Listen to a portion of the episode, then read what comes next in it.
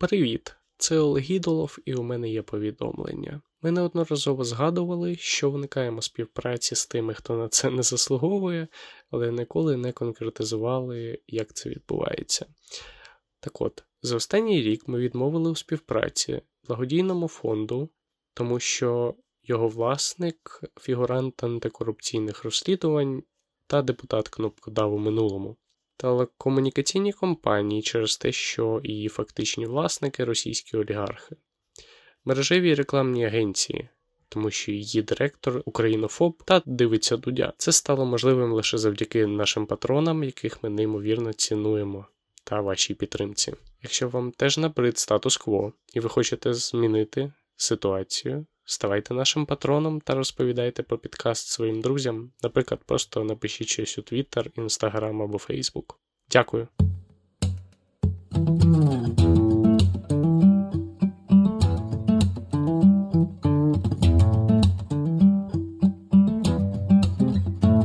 Привіт, це подкаст Підкаст. Мене звуть Олексій Кошнір. Я Олег В цьому випуску ми обговоримо боротьбу за владу в Афганістані та протистояння технологічних гігантів з інді розробниками. Почнімо. Що взагалі відбувається у цьому буремному світі? Як як ваші справи, пане? Що ви? Да, буремний, е, це м'яко кажучи. Я не знаю, наскільки ти слідкуєш за останніми е, моді подіями. Зараз дуже слабко, чесно кажучи. Мабуть, то і на краще. Мабуть, то і на краще. Відбувається багато. Ну, ти знаєш, у нас цей епізод буде такий міжнародного характеру, тому, можливо, буде трохи е, не так боляче, як зазвичай.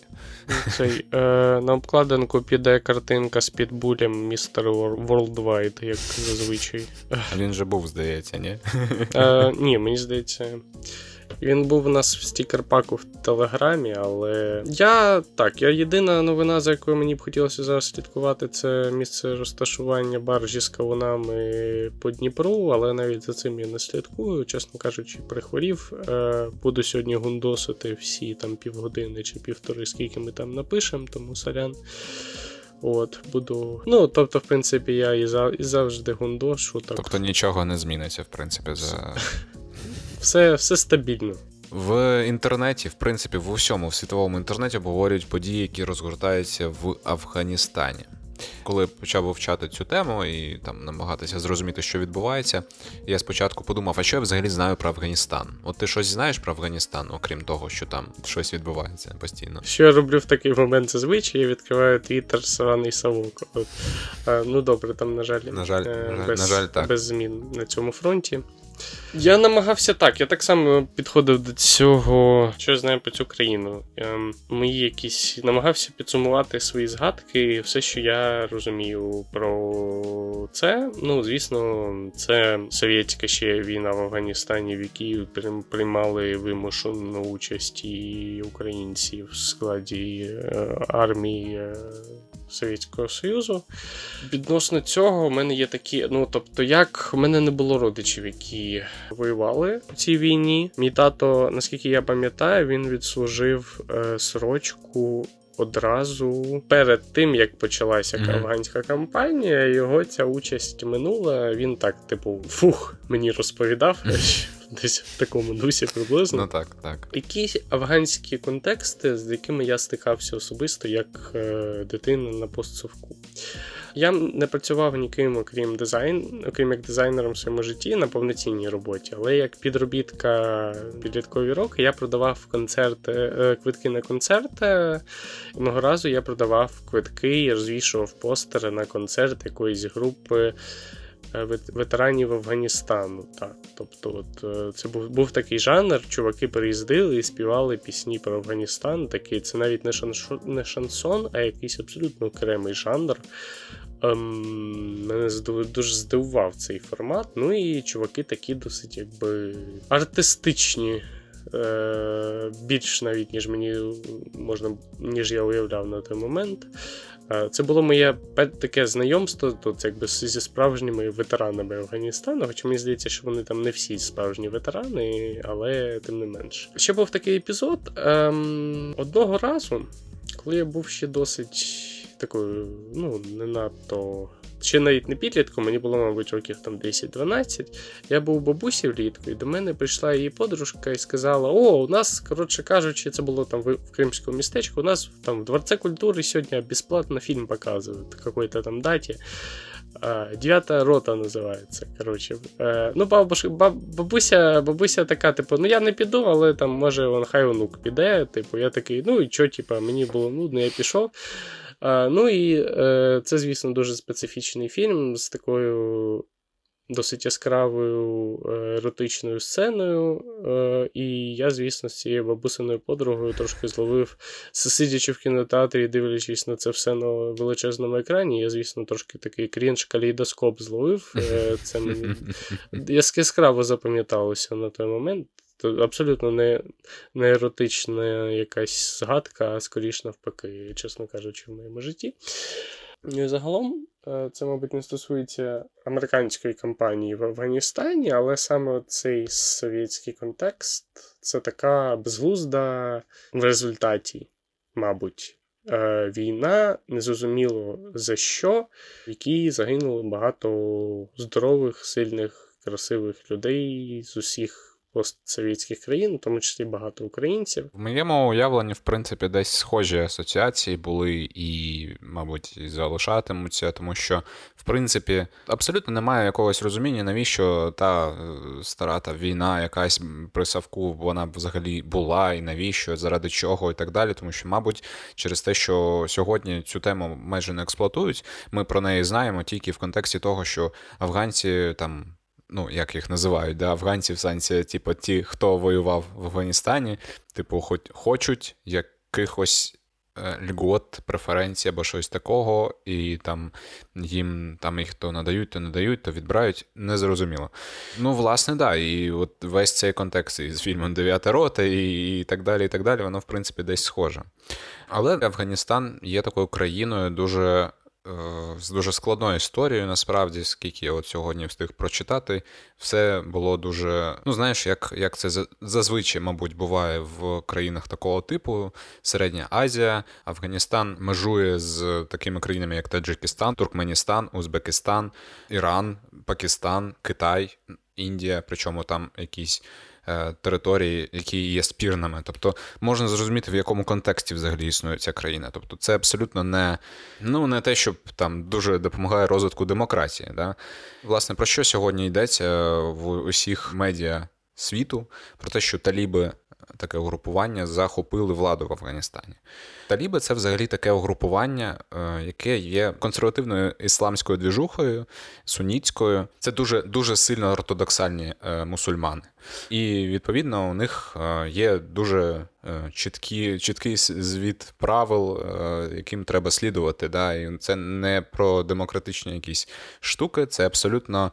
Ну, от як як ми уявляємо собі таких е, жорстких ортодоксальних мусульман, в принципі, це воно так і є. Вони ходять в чорних таких цих тюрбанах і в білих одягах. Е, жінки не можуть там е, взагалі нічого одягати, вони мають бути в бурках там і так далі. і так далі. Ну і відповідно в таких умовах не може йтися про права людей. І відповідно, скільки ми знаємо, стільки Талібан веде підпільну війну з урядом Афганістану, з офіційно визнаним урядом урядом Афганістану. Взагалі, ми знаємо історію про 11 вересня 2001 року, коли терористи захопили літаки, здійснили атаку на, на ці відомі башні близнюки і на Пентагон. Після цього Сполучені Штати вирішили піти війною проти так, тако, ну, такої всесвітньою війною проти тероризму. Да? На той момент 5 років е, Талібан вже як правив Афганістаном і до того його захопив. Не без того, що цим процесом в цей процес постійно вмішувалися різні країни, в тому числі Сполучені Штати і Совєтський Союз до того ще. Ну тобто так вийшло, що Талібан до 2001 року був 5 е, років як. Е, правлячою ідеологією, скажімо так. Сполучені Штати вирішили піти війною проти цієї історії і змістили е, владу Талібану. Ну там ще варто згадати те, що був Осама Бін Ладен, такий відомий терорист Аль-Каїди, якого який е, переховувався в Афганістані. Талібан його не видавав і не хотів видавати а, Сполученим Штатам. І відповідно Талібан тоді потрапив під всі можливі санкції, під всі можливі заборони. Хоча і ми знаємо, що відповідно паралельно всьому цьому процесу хтось там спілкувався з Талібаном, хтось там працював, торгував, якісь домовленості з ними були. Ну і врешті ця історія пішла в те, що Сполучені Штати зайшли в Афганістан, викинули Талібан від влади і поставили проамериканський уряд. Того часу, власне, в Афганістані був всесвітньо визнаний уряд, такий, типу, прозахідний. В Афганістані самому стояли військові Сполучених Штатів. Ну і власне на цьому фоні ем, намагалися відбудувати якісь демократичні інститути, намагалися налагодити інфраструктуру і так далі. і так далі. Виходило погано. Виходило погано, купа грошей можна в інтернеті знайти, скільки США вклали в те, щоб щось зробити в Афганістані. Приблизно сума, що наближається до 1 трильйона доларів, 800 е, мільярдів, тобто ну, неймовірні гроші. Шалені, шалені. Причому є якби інформація, що там відповідно ж Талібан нікуди не подівся. Він вів все весь цей час таку партизанську війну, знищував там якісь е, точки. Ну і відповідно різні ситуації були. Не буду я вдаватися в якісь дуже сильні деталі, тому що тут, в принципі, це не так важливо. Важливо те, що до 2021 року в Афганістані щось намагалося робити з точки зору там демократії да, і вибудови, хоча б чогось взагалі але виходило погано. Це, в принципі, типова історія для таких таких країн. Вони наштовхуються на те, що існує таке поняття як корупція, неефективність, е, не знаю, недовіра повна до правоохоронних органів, е, до військових, які ну, власне теж займаються тим, що порушують права людей час від часу. Ну, різні бували історії, різні. І довіра до інститутів влади в Афганістані, наскільки я зрозумів, до останнього часу була дуже висока. На цьому фоні Талібан е, вів цю партизанську війну. А у 2020 році був такий президент Сполучених Штатів Дональд Трамп. Е, він підписав угоду з Талібаном про ну мирну угоду про те, що США будуть виводити американські війська, власне, і в обмін на те, що Талібан піде на перемовини, на те, що вони домовляться про мир і про щось взагалі з офіційним урядом Афганістану. США стали виводити війська. Вже при новому президенті почався вивід цих військ. І Талібан зробив те, що зробив Талібан. Да? Він почав захоплювати території, він почав захоплювати міста, захоплювати різні е, містечка. І до останнього часу були ще бої. Але з часом, з якихось причин, не знаю з яких, я прям так глибоко не досліджував, але афганські війська їх було багато і є багато. А вони чомусь чомусь стали здавати міста. Вони чомусь стали здавати їх без бою, без якогось опору. От останніми днями до запису цього епізоду Талібан зайшов у столицю Афганістану, і вся владна верхівка, наскільки вона могла, вона полишила країну і. В тому числі президент країни Ашраф Гані вилетів з країни і пояснив це тим, що він не хоче кровопролиття. Він хотів, щоб все відбулося без е, зайвих е, жертв. Є теж там версії, ну інформація, що були якісь бої в столиці Афганістану, але е, це було не так, ну незначні якісь історії були, і тобто реально таліби зайшли в Кабул майже без перешкод. Ну і далі почалося те, що почалося. З країни почали бігти люди, е, зокрема, всі дипломати, всі працівники посольств різного штибу. Американці почали знищувати документи і теж вилітати терміново, тому що ну. Це по суті загроза їм, як е, ну просто їхньому життю, те, що цей Талібан може почати якісь масові репресії проти всіх. Люди теж місцеві почали бігти е, хто куди. Зокрема, почали бігти в аеропорт, хтось хотів вилетіти. І от тут була, мабуть, поки що найтрагічніша історія з Тих, що можна було прямо побачити на відео, це те, що люди забиралися на американський літак, і він стартував, і люди сиділи прямо десь там під крилами, і він злітав, і неможливо було там отриматись. І є інформація про те, що щонайменше три людини отак впало і розбилося. Невідомо скільки там насправді можливих, можливих таких жертв, але це теж відбулося, і, мабуть, це одне з проводять паралелі, і в принципі вони трошки. Ну, це це трохи дивна ситуація, да, що так трапилось, тому що люди, як можна забиратися на літак? Ну, це ж нонсенс. Але з іншого боку, якщо так подумати, їм ну, вони відчувають пряму загрозу життя і роблять це, щоб е, ну, збігти звідти. Але от паралелі, які проводять, 2001 ем, рік, 11 вересня, фотографії, як чоловік летить з Всесвітнього торгового центру головою вниз. І такі самі кадри у 2021 році, через 20 років, як люди літять, падають з літака, який злітає для того, щоб е, волетіти просто з країни. Ну і ці паралелі, як з В'єтнаму і з Кабулу, американці виходили на тому самому гвинтокрилі вертольоті. Мене я не дуже багато відеоматеріалів з цього приводу дивився, але в мене дуже такі суперечливі враження. Звісно, найголовніше враження це відчуття абсолютної дикості, навіть не те, щоб середньовічності, а такої абсолютної абсолютно архаїчності того, що відбувається, і відчуття того, що ну, це, звісно, об'єктивно не перед найбільш сучасна країна світу, але все одно те, що ми в одному світі живемо з такими явищами, все ще, і що там живе 40 мільйонів людей, так само, як в Україні наразі, це, звісно, вау. Так. Такий сумний вау. Це це да, це реально сумна якась історія з усіх боків. Е, тому що, ну ти знаєш, от е, почитав трошки матеріалів New York Times, Вони про це прям реально з сумом таким великим пишуть, тому що. Ну, зрозуміло, що американці вкладали, вкладалися в цю якби мрію побудувати в Афганістані щось Е, хоча б трохи нагадуючи демократію. Ну, зрозуміло, як вони на це дивляться. Абсолютно зрозуміло. Друге, звісно, дуже боляче дивитись, як ці таліби е, захоплюють е, майно американської армії е, на просто якісь неймовірні е, захмарні суми грошей, новенькі вертольоти, літаки, і просто стоси е, автоматів, кулеметів і так далі. Просто я уявляю, мені здається, що якщо б якийсь чувак, просто якийсь там е, солдат, що зараз там сидить десь в в АТО, десь в окопі подивився ці відео, він би просто все перевернув і побіг би додому до жінки. Бо це ну, це якісь неймовірно болісні відео. Е, звісно, є ж спростування про те, що всіма цими літаками і гвинтокрилами силами таліби просто не зможуть користуватись, слава Богу. Ну просто тому що якби ну, їм не вдасться підтримувати хоч якийсь час обслуговування цих так, цих так. виробів, тому що це вже якби ну не.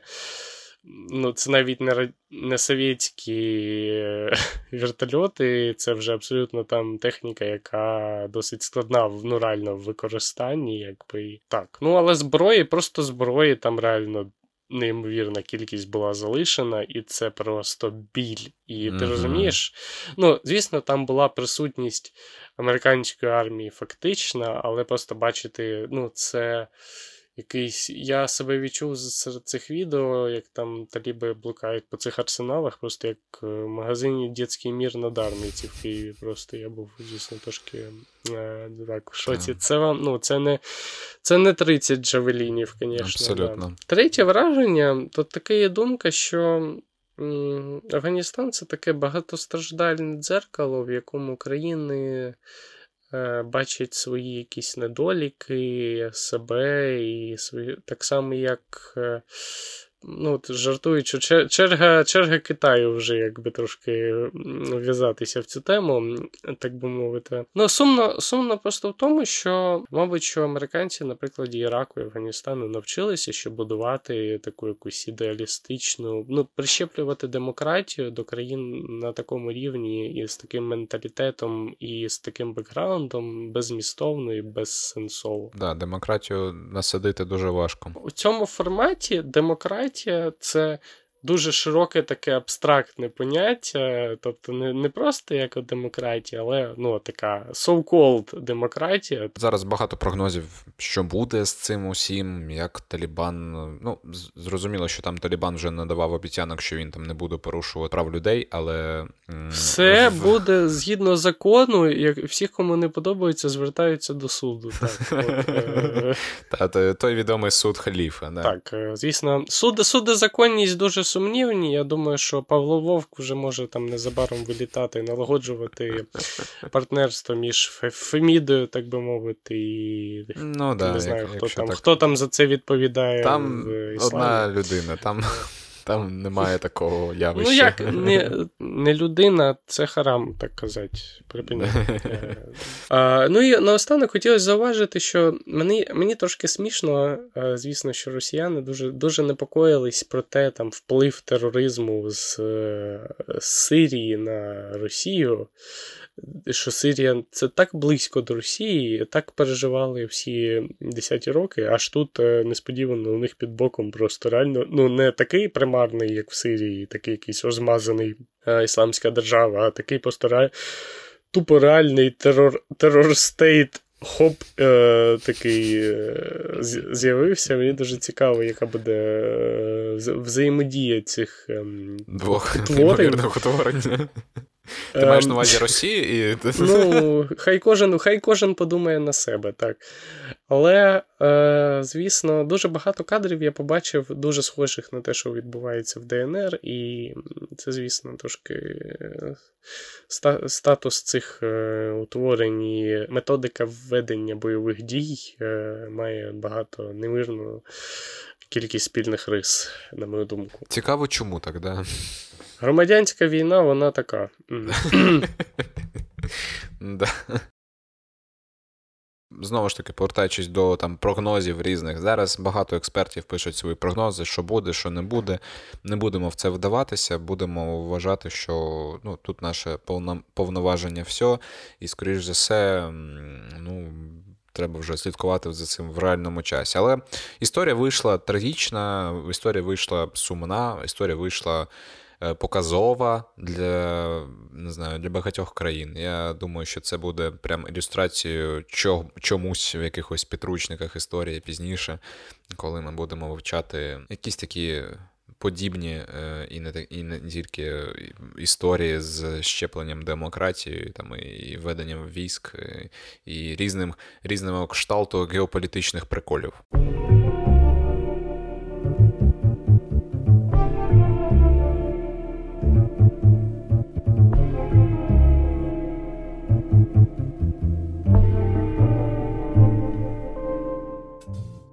Так от, сьогодні у нас в рамках нашої програми з україномовності цікава така тема. Я дізнався абсолютно несподівано в професійній літературі, але україномовній є таке поняття, є така як е, абстракція, матрьошка. Я зазвичай в українськ... українською я звик так само і казати, тому що ця. А така транслітерація україномовна, вона, як на мене, і краще передає сенс. Але виявляється, що є в українській мові окремий відповідник, і от мені цікаво стало, це ти чи ти знаєш, як це називається? Mm, здається, що ні, але мені здається також, що я м, десь колись про це чув. Але згадати не можу. Українською матрьошка буде лялька-мотрійка або мотрійка. Я навіть не знаю, як. Просто я думаю, що можливо мотрійка, якщо матрьошка мотрійка, якось так. Я був дуже здивований, і це от Вивчене мною за час між випусками, так. Нормально. Оце я розумію, корисно проведений час. Не те, що. Достатньо захворіти і валятись під крапельницею з температурою 38, і вам е, перед вами горизонти пізнань розгортаються просто широкі і неймовірні. Як то кажуть, ой леле-леле. Ну що ж, переходимо до наступної теми. Відбулася епохальна подія в житті подкасту підкасту і кожного дорослого чоловіка і людини. А саме відбувся свіч пана Олексія з Андроїда на iOS. Е, Я як ю... в цьому році буде 10 років, як я користуюся iOS, тому я не вітаю вас з цим. З'явили йому тебе. А, але хочу але хочу спитати, як враження, і в принципі, от що, що, що як Е, взагалі, як це відбулося? Як пройшов цей процес? Да, процес відбувся дуже швидко, тому що в якийсь момент стало зрозуміло, що я зі своїм старим розламаним е, мейзу вже не можу існувати, співіснувати, тому що він вже ніяк не заряджався і не хотів працювати нормально. Відповідно, йому ж багато вже років, і тому шансів не було на його одужання, і тому було ухвалено ухвалено стратегічне рішення про придбання такого собі телефону з операційною системою iOS. Ем, на це були витрачені кошти е, моєї мами, мого брата, кредиту в банку і якісь власні заощадження. Тобто відбувся просто збір грошей з усіх е, з усіх кутків е, всесвіту. От, Але все ж таки я придбав і ну, просто не було якихось заощаджень, і довелося винаходити яко, якесь рішення. Я дуже вдячний всім, хто долучився до цього процесу. І нарешті, да, я прийшов на iPhone.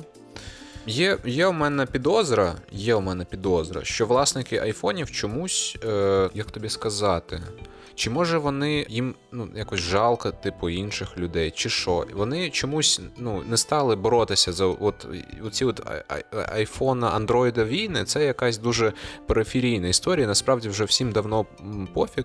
Але е, я в цьому контексті не дуже розумію власників айфонів, тому що реально легко довести, що айфони, типу, нормальний телефон і крутіше, ніж багато що інше. О, це таке. Але насправді, да, ну хороший experience. Я поки не. Ну, знаєш, важко оцінювати нові телефони, в принципі. Мені здається, що протягом якогось часу це треба зробити там кілька місяців або щось таке.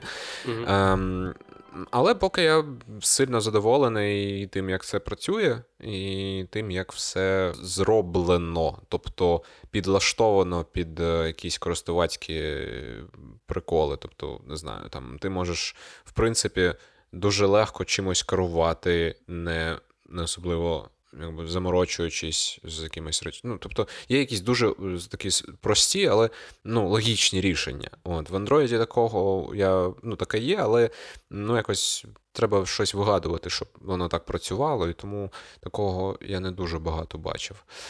Так що окей, супер, мені подобається. Не знаю, наскільки це піде далі, чи доведеться мені вкладатися потім в якісь е, макбуки і і, і так далі. Але у мене на роботі, наприклад, якийсь Mac стоїть, Mademi 2, і тому, в принципі, досвід вже є теж. Ну, це вже пів справи. Мені я нещодавно бачив дуже цікавий досвід людини, яка перейшла з Xiaomi на iPhone. Е, до цього теж користувавшись якийсь час айфоном, мені здається, і вона сказала, е, чи навіть, можливо, з Xiaomi на якийсь інший, якийсь чистий Android, чи на щось таке. І вона сказала щось типу. Э, щоб ем, на відміну від попереднього телефону, этот не ісполняє. Э, ну, в сенсі, що. Я понял, да. Ну.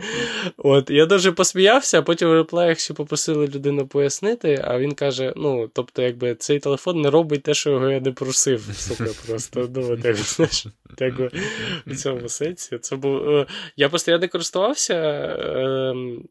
Дуже довгий час андроїдом mm-hmm. вже, і в мене не було особистого андроїду. У мене був цікавий досвід з Android-телефоном Sony.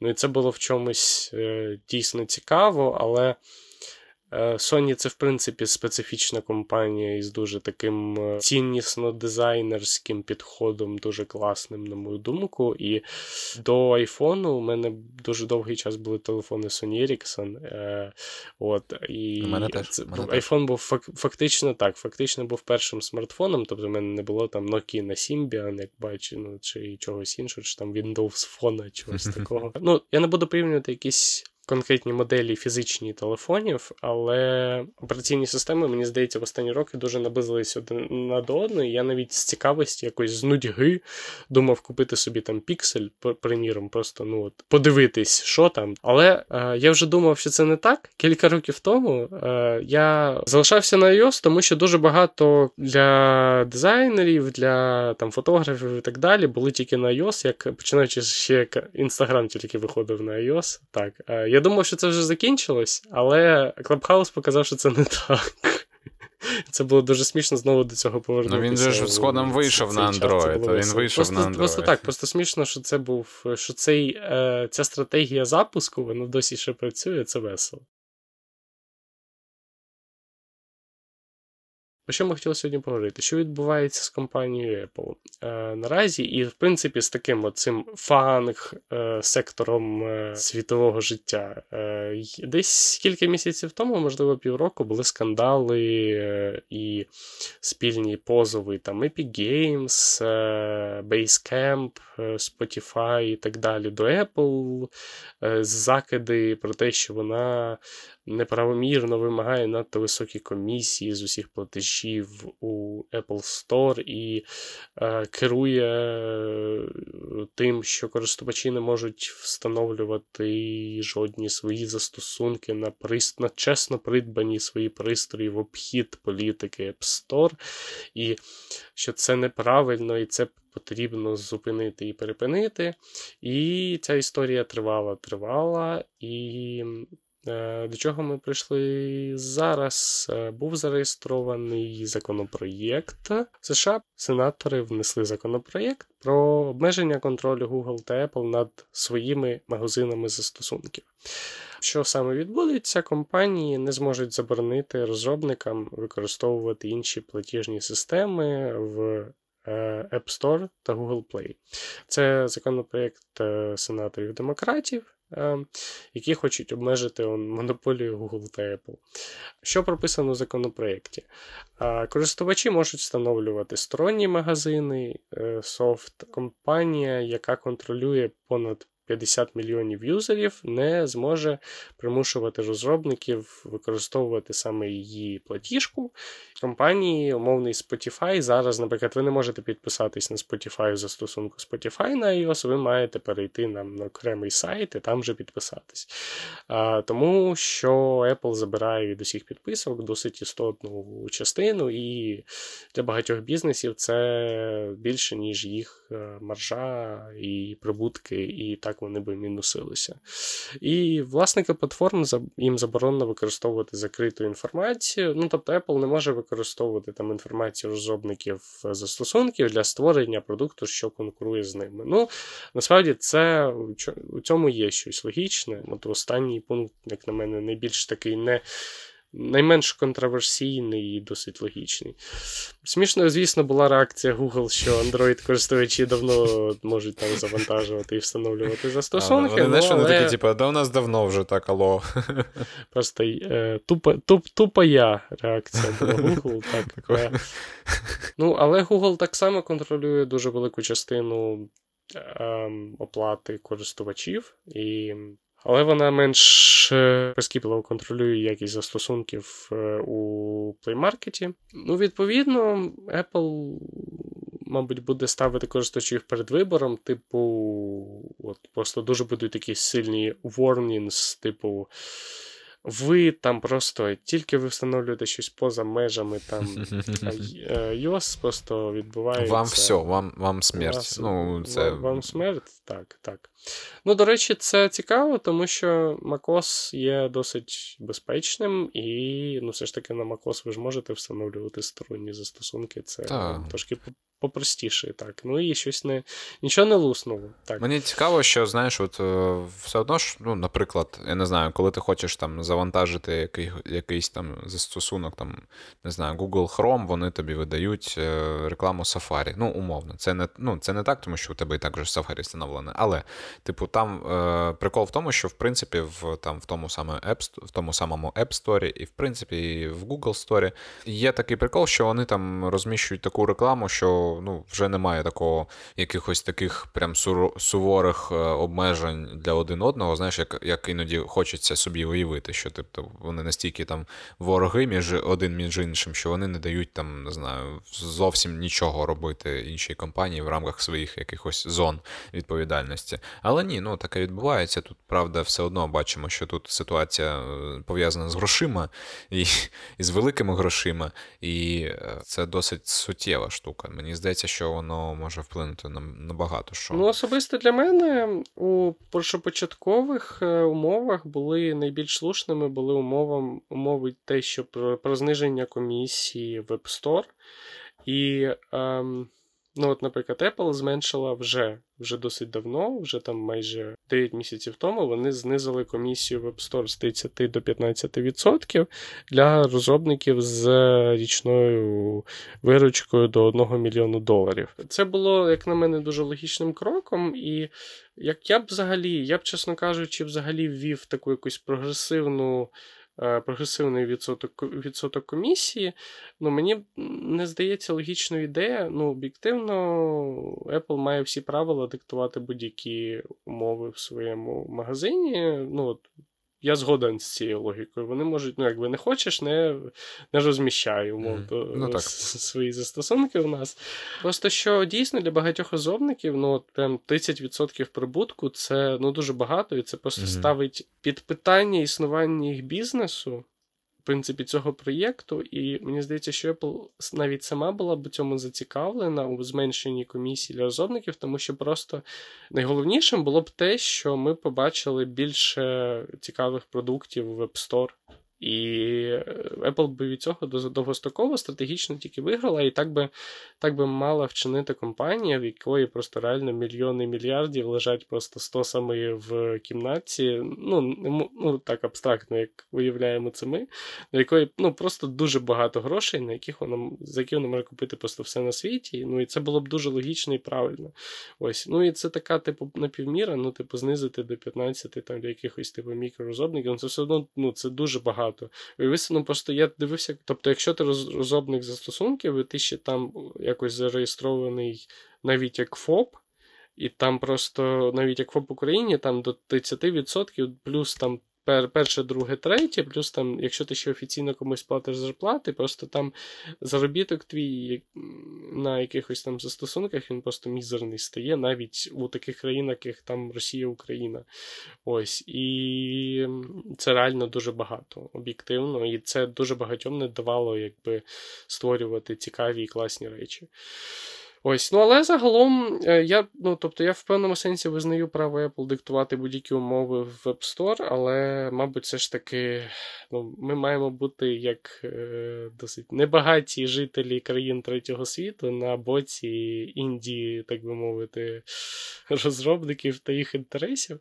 В цій історії я от пам'ятаю просто там ну, там Epic Games приймав дуже істотну участь в цій піар, принаймні кампанії проти Apple. І ну, Ну, я дуже добре пам'ятаю про пакет е, Tencent у е, знову ж таки у Epic Games. Ну, і це така, типу, знаєш, була там, умовно, ре... ну, не зовсім така, якби позитивна історія, як це виглядало зовні, але я думаю, що, мабуть.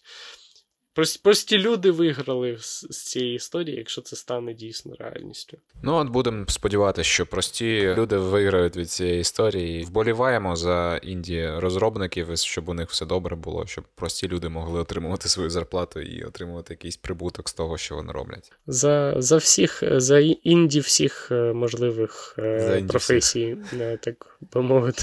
Інді подкастери, наприклад, да. Е, створювачів та створювачок контенту.